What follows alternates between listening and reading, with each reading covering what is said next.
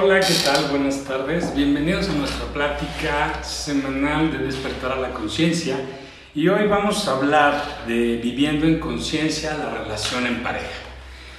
Me gustaría poner una idea para empezar. ¿Por qué si nos enamoramos de seres extraordinarios, nos permitimos terminar viendo a seres ordinarios? La idea es muy sencilla, porque al menos yo creo que todos, todos cuando nos enamoramos realmente nos enamoramos de alguien a quien consideramos y sentimos extraordinario, pero por lo menos eso dicen las estadísticas, cada siete, de cada diez parejas terminan, eh, terminan su relación. Y pues no terminan de la forma más linda y amorosa, sino justamente viendo a la persona como el culpable o el causante de todos los males, viéndolo como la mala o el malo. Al final del día dejamos de ver lo extraordinario que nos enamoró de esta persona y terminamos viendo tal vez su parte más oscura o más negativa. Y desde aquí es de donde quiero arrancar la plática porque mm, el título es muy sugerente para muchas cosas, pero eh, recuerden que nosotros no es que estemos dando tips de cómo vivir mejor las relaciones o vivir la vida, sino exponer ideas para que cada uno de ustedes pueda reevaluar, pueda, pueda cuestionarse, pueda a través de estas reflexiones que yo hago o de estas ideas que yo expongo, puedan generar sus propios conceptos, puedan cuestionarse a sí mismos, puedan tal vez entenderse pero de entrada cuestionarse es bastante bueno. Muy bien, primero eh, tendríamos que ver una cosa que es interesante y es que nosotros cuando estamos en una relación de pareja prácticamente pensamos que somos dos personas, cuando en realidad podríamos decir que somos cuatro. ¿Por qué cuatro? Porque está mi yo ego y mi yo ser, los dos representados en amor y está el yo ego ¿no? y el yo ser de la otra parte de la pareja. De tal forma que somos cuatro personas, se podría decirse así. ¿Y qué sucede? Y aquí hay una idea que es importante. La pareja no está para hacernos felices. La pareja está para ayudarnos a ser conscientes. Nosotros, cuando encontramos a esta persona con la que decimos, decidimos compartir nuestra vida, estamos encontrando un reflejo en muchos aspectos y eso lo voy, a, lo voy a desarrollar un poco después. De tal forma que nosotros nos sentimos reflejados en ella y creemos muchas veces que esta persona tiene que darnos la felicidad cuando no es así. Cuando al ser reflejo lo que tiene que ayudarme es a ser consciente de mí, Nadie ama de una forma diferente a la que se ama a sí mismo. Cuando yo amo a una persona, no estoy más que manifestando la forma en la que me amo a mí. Entonces, si vemos que entramos cuatro personas a una relación, podemos ver que en gran medida o en muchas formas de verlo, sería como que podemos vernos en nuestra parte más luminosa, pero también nos vemos en nuestra parte más oscura somos un reflejo uno del otro.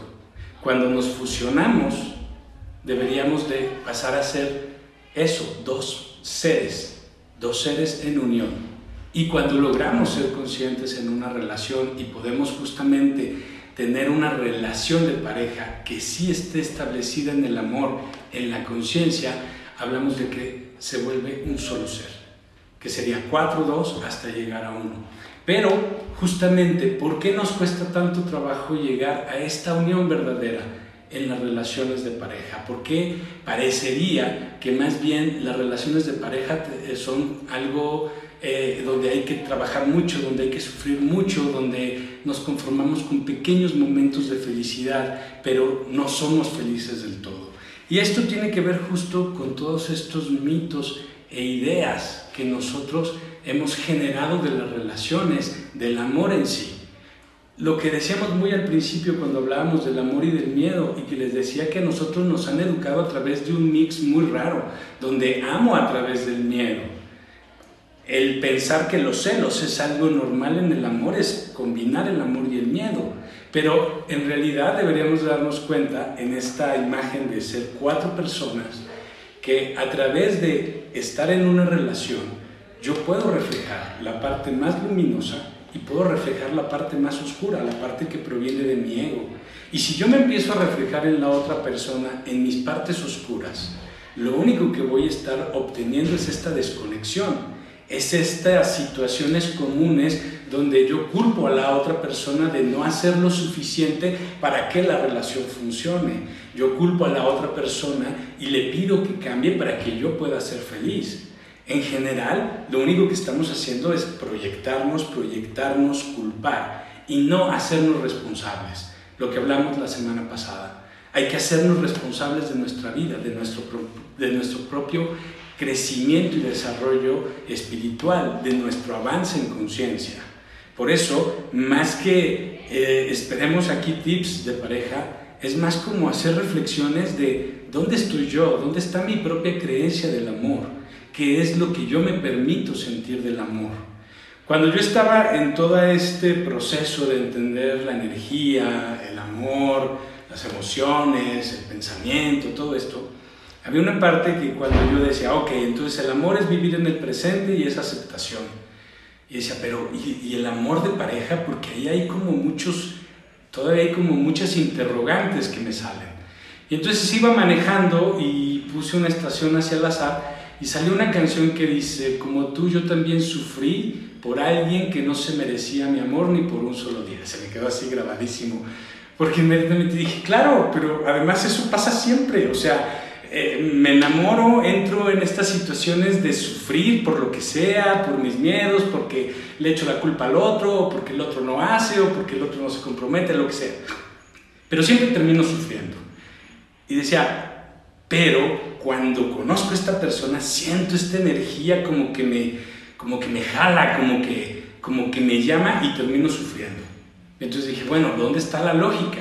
Porque si yo me tomo un vaso de leche y resulta que soy intolerante a la lactosa y me enfermo terrible del estómago, pues la verdad es que me la vuelvo a pensar para tomar leche. Y a lo mejor muchos dirán, ah, por eso yo ya no me quiero enamorar, por eso yo ya no me quiero entregar, porque ya sé que el amor siempre me lleva al sufrir. Pero no es el amor. Es lo que creemos del amor o es lo que proyectamos cuando estamos en una relación de pareja. Seguimos culpando a lo de afuera, no haciéndonos responsables de nosotros. No nos entregamos a una nueva relación porque nos da miedo, porque en realidad estamos en el miedo, estamos queriendo tener control. Y entonces empiezo a proyectar cuando bien me va, que me quiero dar chance de estar en una relación, voy proyectando todo lo que yo quiero en una relación y todo lo que no me gustaría de una relación. Como si yo estuviera seguro de que a través de estas ideas voy a obtener lo que yo quiero cuando en realidad lo que estoy haciendo es darles mi atención a todos estos vicios, a todos estos defectos, que después cuando llame a la siguiente persona, pues voy a ver afuerita lo único que quiero ver y no voy a ver en profundidad otras cosas que me van a hacer sufrir de nuevo. Y entonces vuelve otra vez esta cuestión, entonces, ¿qué pasa? ¿Nos gusta sufrir o de veras las relaciones de amor tienen que ver con el sufrimiento? Y aquí recurro a algo que en el budismo llamaron los tres fuegos del alma, o los tres incendios del alma, o las tres ideas de preocupación del alma, ¿no? que nos llevan mucho al apego, que nos llevan mucho al sufrimiento, y que curiosamente dentro de lo que es la tradición druida de culturas celtas, los druidas hablaban de estos tres mismos elementos como la idea del amor pasional, y ellos hablaban de que el amor pasional es lo que tú le depositas a esto que quieres crear de tu vida, a tu trabajo, a, esos logros que quieres crear de tu vida, no al amor de pareja, sino que el amor de pareja no podía venir desde el amor pasión, porque no podías tener una relación con una persona como lo tienes con un proyecto, que había que quitar estos elementos de amor pasión para poder vivir el amor. Y el budismo también nos habla de estos tres elementos, que sería ignorancia, dependencia y odio. Cuando nosotros encontramos una persona que nos mueve y que nos genera maripositas en el estómago, estamos identificándonos en la otra persona y nos estamos identificando en todos nuestros potenciales. Es decir, me identifico tanto en la luz como en mi oscuridad. Por lo tanto, estas maripositas son también una alegría de haber conectado con alguien, como también son un temor por todo lo que oscuro está ahí y que no veo de mí. Nosotros, cuando generamos esta dependencia del otro, tiene que ver sobre todo con que necesito mucho la aprobación del otro. ¿Por qué? No lo sé. La respuesta es porque me refleja porque al final es una copia en sentido contrario de mí. En realidad de quien necesito y requiero la aprobación absoluta es de mí, pero me estoy proyectando en el otro. Por eso esta dependencia, necesito su aprobación, necesito que me quiera, necesito que me ame porque de esa forma estoy bien. Pero por el otro lado está todo lo que desconozco de mí, todos estos miedos, estas carencias que también esta persona me va a proyectar. De tal forma que esta persona al mismo tiempo es tanto mi mejor verdugo como mi más grande maestro. Y estoy en esto que dijimos de las cuatro personas, allá y acá. Están estas cuatro personas, está todo lo que proviene de mis miedos, mis condicionamientos, mi mente programada y está toda esta esencia de amor del ser que soy y que puedo identificarme también en esa frecuencia con la otra persona para poder amarla para poder amarme a través de esta persona. Pero estoy en estos dos espacios. Entonces tenemos la ignorancia porque no estoy siendo consciente de todo lo que yo tengo que trabajar de mí, que lo voy a ver reflejado allá si no está trabajado en mí. Y voy a culpar al de enfrente de todo lo que no está resuelto en mí. Y voy a querer que me lo resuelva. Y voy a querer, además de todo, que me ame. Que me ame incondicionalmente tenemos la dependencia que ya le explicamos, es este reflejo y esta búsqueda de aprobación. Y cuando esta persona no me hace feliz, cuando esta persona me decepciona, cuando esta persona no cumple mis expectativas, lo que siento, muy honestamente, es odio. Estoy tan enojado, me enoja tanto, no lo queremos reconocer tal vez a un nivel de emoción o creemos que no es para tanto, pero créanme, estamos tocando el odio. Estamos en esa misma frecuencia. ¿Por qué? Porque estamos amando desde un lugar que nos lleva a este apasionamiento del otro y que nos conecta con el apego, porque entonces estoy dependiendo de la otra persona para ser feliz. Estoy proyectando todo lo que yo debería de resolver en mí, lo estoy proyectando en la otra persona. Y estoy generando el apego porque me da miedo que me deje de amar, me da miedo que no me ame, que, que, que se rompa el vínculo. Y aquí podríamos hablar también de muchísimas cosas que van sucediendo en estos procesos y que tienen que ver con conceptos e ideas que nos han puesto y que nos han martillado en la cabeza incesantemente. Que sería, por ejemplo, que para amar hay que sufrir. Todas estas ideas, al final del día, sí van programando mi creencia. Y obviamente muchísimas cosas están alimentando estas creencias muchísimo del cine que vemos, mucha de la música que escuchamos, de la poesía, muchísimas cosas nos hablan de esta dependencia, de este apego, que si no sufro, entonces no es amor.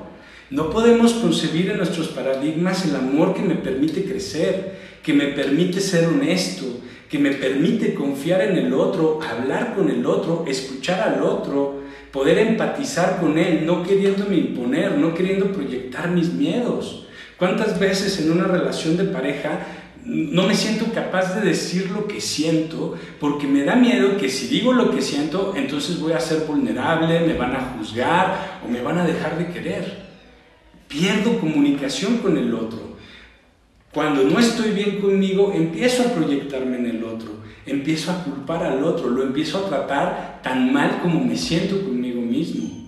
Muchas de las infidelidades empiezan justamente aquí. No estoy siendo feliz conmigo, me siento insatisfecho, me siento infeliz y lo voy a proyectar en la relación. Y al final, cuando se destape la infidelidad y venga el drama y venga la ruptura, ¿quién se está castigando? También me estoy castigando yo. ¿Qué más podríamos hablar de este tipo de ideas generales que tenemos del amor y que realmente para darnos cuenta que en este espacio en el que nos permitimos ser conscientes y nos hacemos responsables de nuestra vida, de nuestra felicidad, entonces creer que una persona externa a mí va a venir a darme la felicidad es volverme víctima, es darle ese poder que solamente tengo que tener yo. Amar a otra persona es amarme a mí y amar a la otra persona es reconocer y honrar a la otra persona para que le sea más fácil amarse, para que se sienta mucho más feliz consigo misma, porque ese reconocimiento que yo doy cuando hablo, cuando le digo a mi pareja lo que la respeto, lo que la admiro, lo, lo feliz que me ayuda a ser conmigo, lo que me ayuda a reconocerme para ser mejor persona, lo que hace que fluya en mí para estar bien conmigo, es un reconocimiento que me estoy dando a mí y le estoy dando a mi pareja. Nos estamos alimentando y retroalimentando en esta luz. Entonces, si yo me enamoro de una persona extraordinaria, el empezarla a ver como un ser ordinario tiene más que ver con la persona que yo soy.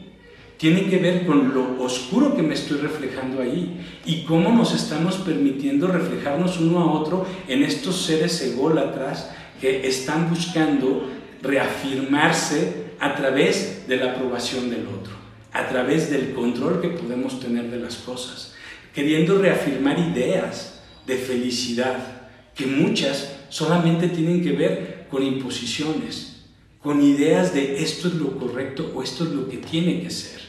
Nos vamos condicionando a través de estas ideas. Hay un poema de, Shakespeare, que se los debo porque ahorita se me olvidó, eh, que dicen que era de mala suerte. Se usaba mucho en las bodas y hablaba y era como si hiciera esta imagen del amor de pareja como algo tan sublime, tan divino, que la gente que iba a las bodas se sentía miserable porque no sentía que hubiesen tenido nunca un amor así. Y entonces era un poema de mala suerte porque decían que las parejas que se casaban y recitaban ese poema como parte de los votos estaban malditas y fracasaban. Y tenía que ver con que muy posiblemente era la energía de todos o cómo se generaban todas estas expectativas, que son las mismas que nos vamos generando con estas ideas de lo que tiene que ser un amor de pareja.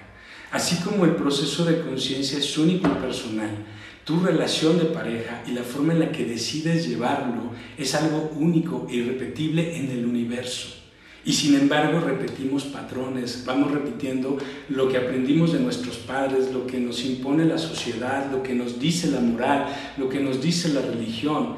Y mayormente todas estas ideas solamente están para que nosotros estemos creando este amor-pasión, este amor que no es aceptación del otro, que no es empatía por el otro, que no es compasión hacia el otro, es apego es ignorancia y es odio.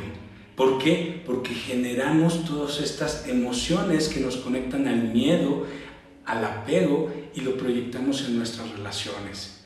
Y mucho tiene que ver con que nos programamos o nos programan. Por ejemplo, eh, no porque esté diciendo que la familia no tenga que ser esto o que ciertas ideas de valores no deberían de existir o son malas, pero si nosotros nos damos cuenta que de origen han sido más una imposición para el beneficio de un grupo, pues toma un, rumbo un poco diferente.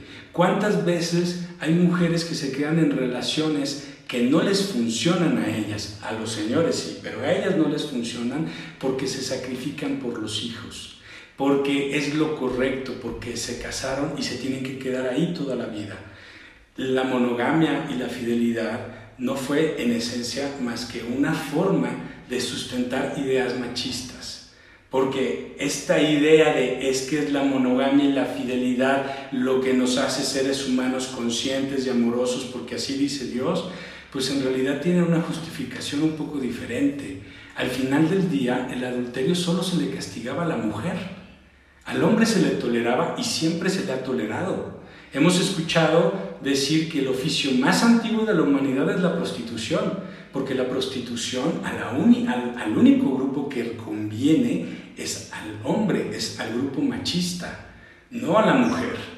Porque si una mujer está sola y no tiene una pareja, muy posiblemente no podía sobrevivir en aquellos días si no se dedicaba a eso.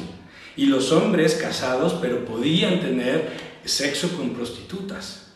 Si la mujer tenía un desliz con algún amigo, un vecino, no, había que matarla a pedradas, porque imagínate lo que pudo haber pasado, pudo haber tenido un hijo que no era mío, de mi sangre, y entonces este bastardo iba a heredar todos mis bienes. Termina siendo una idea machista.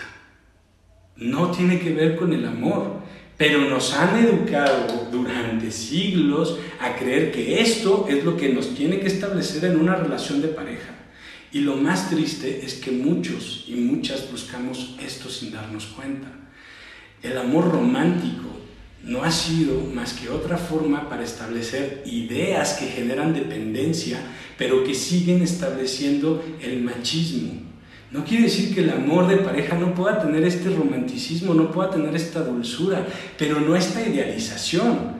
La idealización es que, ah, es que no se siente así todo el tiempo, es que al principio era tan cariñoso y se va perdiendo, porque tal vez lo único que buscas es esa idealización del amor, porque no estás ahí para ser consciente, sigues queriendo este romanticismo porque eso te da algo, eso te, te sana un poquito el alma, te sana un poquito tus miedos, porque tal vez esto esté justificando tu existencia, pero todo esto está fuera, no estás siendo consciente, no te estás queriendo a ti. Veamos esto, lo vi en un documental y me pareció muy interesante. El peor día en la vida de un hombre es cuando pierde su trabajo. El peor día en la vida de una mujer es cuando pierde una relación. Y desde ahí vemos la diferencia de perspectiva con respecto al propio amor. ¿Por qué en este mundo machista, donde ni siquiera los sueldos son equitativos entre hombres y mujeres, por qué parece que la mujer tiene que decidir entre un trabajo y una familia? Porque parece que las dos no puedes, no se debe, no está bien, quieres ser igual al hombre, entonces tienes que sacrificar la familia, tienes que sacrificar el amor, porque parece que el hombre lo puede hacer porque tal vez no es su prioridad. Y no quiero decir que todos los hombres sean así, ni quiero decir que todas las mujeres sean así, pero cada uno puede darse cuenta que de alguna forma estas ideas nos han permeado, han permitido que nosotros mismos tengamos una idea especial con respecto a lo que es el amor, a lo que tiene que ser una pareja. Le damos cierta importancia o no.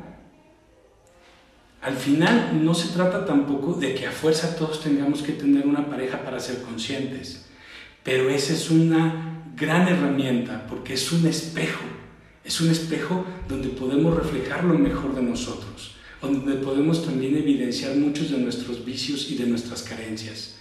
Tener una relación consciente, tener una relación de amor, es una relación de aceptación, es una relación donde me veo a mí, donde doy lo mejor de mí porque en realidad me lo estoy dando a mí, donde yo puedo también identificar cuando eso se termina, Tampoco el amor tiene que ser para toda la vida. Esa es también otra enseñanza que hace mucho daño, no porque una relación no pueda permanecer en el tiempo, pero si eso es lo que yo quiero, entonces voy a tolerar, voy a aguantar, voy a soportar muchas cosas, porque lo más importante es tener la relación, cuando lo más importante es que seas feliz. En el mismo ejemplo de las madres que se sacrifican para quedarse en una relación disfuncional por los hijos, para no romperles la idea de la familia, en realidad lo que le están enseñando a sus hijos es a sacrificarse, es a no ser felices. Los niños no necesitan padres juntos, necesitan padres felices, que les enseñen a cada uno a ser felices. Eso es lo que tenemos que poner frente a nosotros para darnos cuenta desde dónde y cómo nos estamos relacionando, desde lo que realmente yo siento que es amor o desde mis ideas, mis necesidades, de lo que no veo todavía o no he hecho consciente de mí. Aquí me gustaría hacer una última reflexión, porque me, me han escrito y me han comentado algunas cosas con respecto a qué pienso de la media naranja o de la idea de la, del alma gemela si este, esto, este amor que puedo experimentar en la vida es una experiencia kármica o predestinada. Yo les podría decir, yo no sé, puedo tener muchas ideas, puedo tener muchas teorías muy sustentadas, puedo tener algunas eh, ideas en contra de todo esto. Al final son solo ideas. Me parece que en un acto consciente no es importante eso. Lo único importante es lo que yo estoy haciendo aquí y ahora, conmigo, Porque si esta relación es kármica, entonces estoy repitiendo patrones. Y los patrones están siendo porque yo no estoy creciendo, porque yo no me estoy volteando a ver a mí. Tengo la herramienta perfecta enfrente a mí y no la estoy usando de forma correcta. No es pelear, no es acusar, no es volverme víctima, es poderme ver. Volvemos a lo que siempre decimos, quieres un cambio, entonces que este cambio comience en ti y permite que lo que pase afuera también se vaya transformando. Si al cambiar yo, la persona que ha venido reflejándome todo este tiempo no genera ese cambio, sino que se queda ahí, está muy claro. Hay cosas que se terminan y hay que saber también decir cuando ya no estamos juntos, cuando ya no estamos en esa vibración. Es despedirla con mucha gratitud, con mucho amor, ¿Por qué? Porque me permitió hacerme consciente de muchas cosas y darme cuenta que mi próximo paso tal vez sea estar mucho más conmigo o tal vez volverme a reflejar con otra persona, porque el amor sigue existiendo, el amor no está en la otra persona, el amor siempre está en ti, es en quien decides reflejarte. Y cuando tú sientes esto que muchos podrían considerar como este encuentro de almas gemelas o este amor romántico, como lo quieras ver, entonces trabaja por reflejar esa parte brillante de ti. Trabaja por aceptar al otro aceptándote a ti. Todo lo que te molesta en realidad es una molestia personal, es algo que te permites lastimarte. Sana para que entonces todo lo que tengas enfrente sea un reflejo de todo en lo que tú también brillas. Y eso te ayuda a ser consciente y te ayuda a vibrar cada vez más alto. Pues bueno, les agradezco mucho que hayan acompañado esta plática. Espero que pues de alguna forma los pueda ayudar. Y como les dije, no es un manual, no es un ABC para tener una relación consciente, sino más bien puntos que me gustaría que reflexionaran y que se hicieran sus propias preguntas. Eh, hoy en la noche los invito, tengo la meditación semanal a las 9 de la noche por arroba Adrián Alfaro 11 y el próximo martes nos vemos aquí a las 5 de la tarde por arroba Shamania y arroba Adrián Alfaro 11. Muchísimas gracias.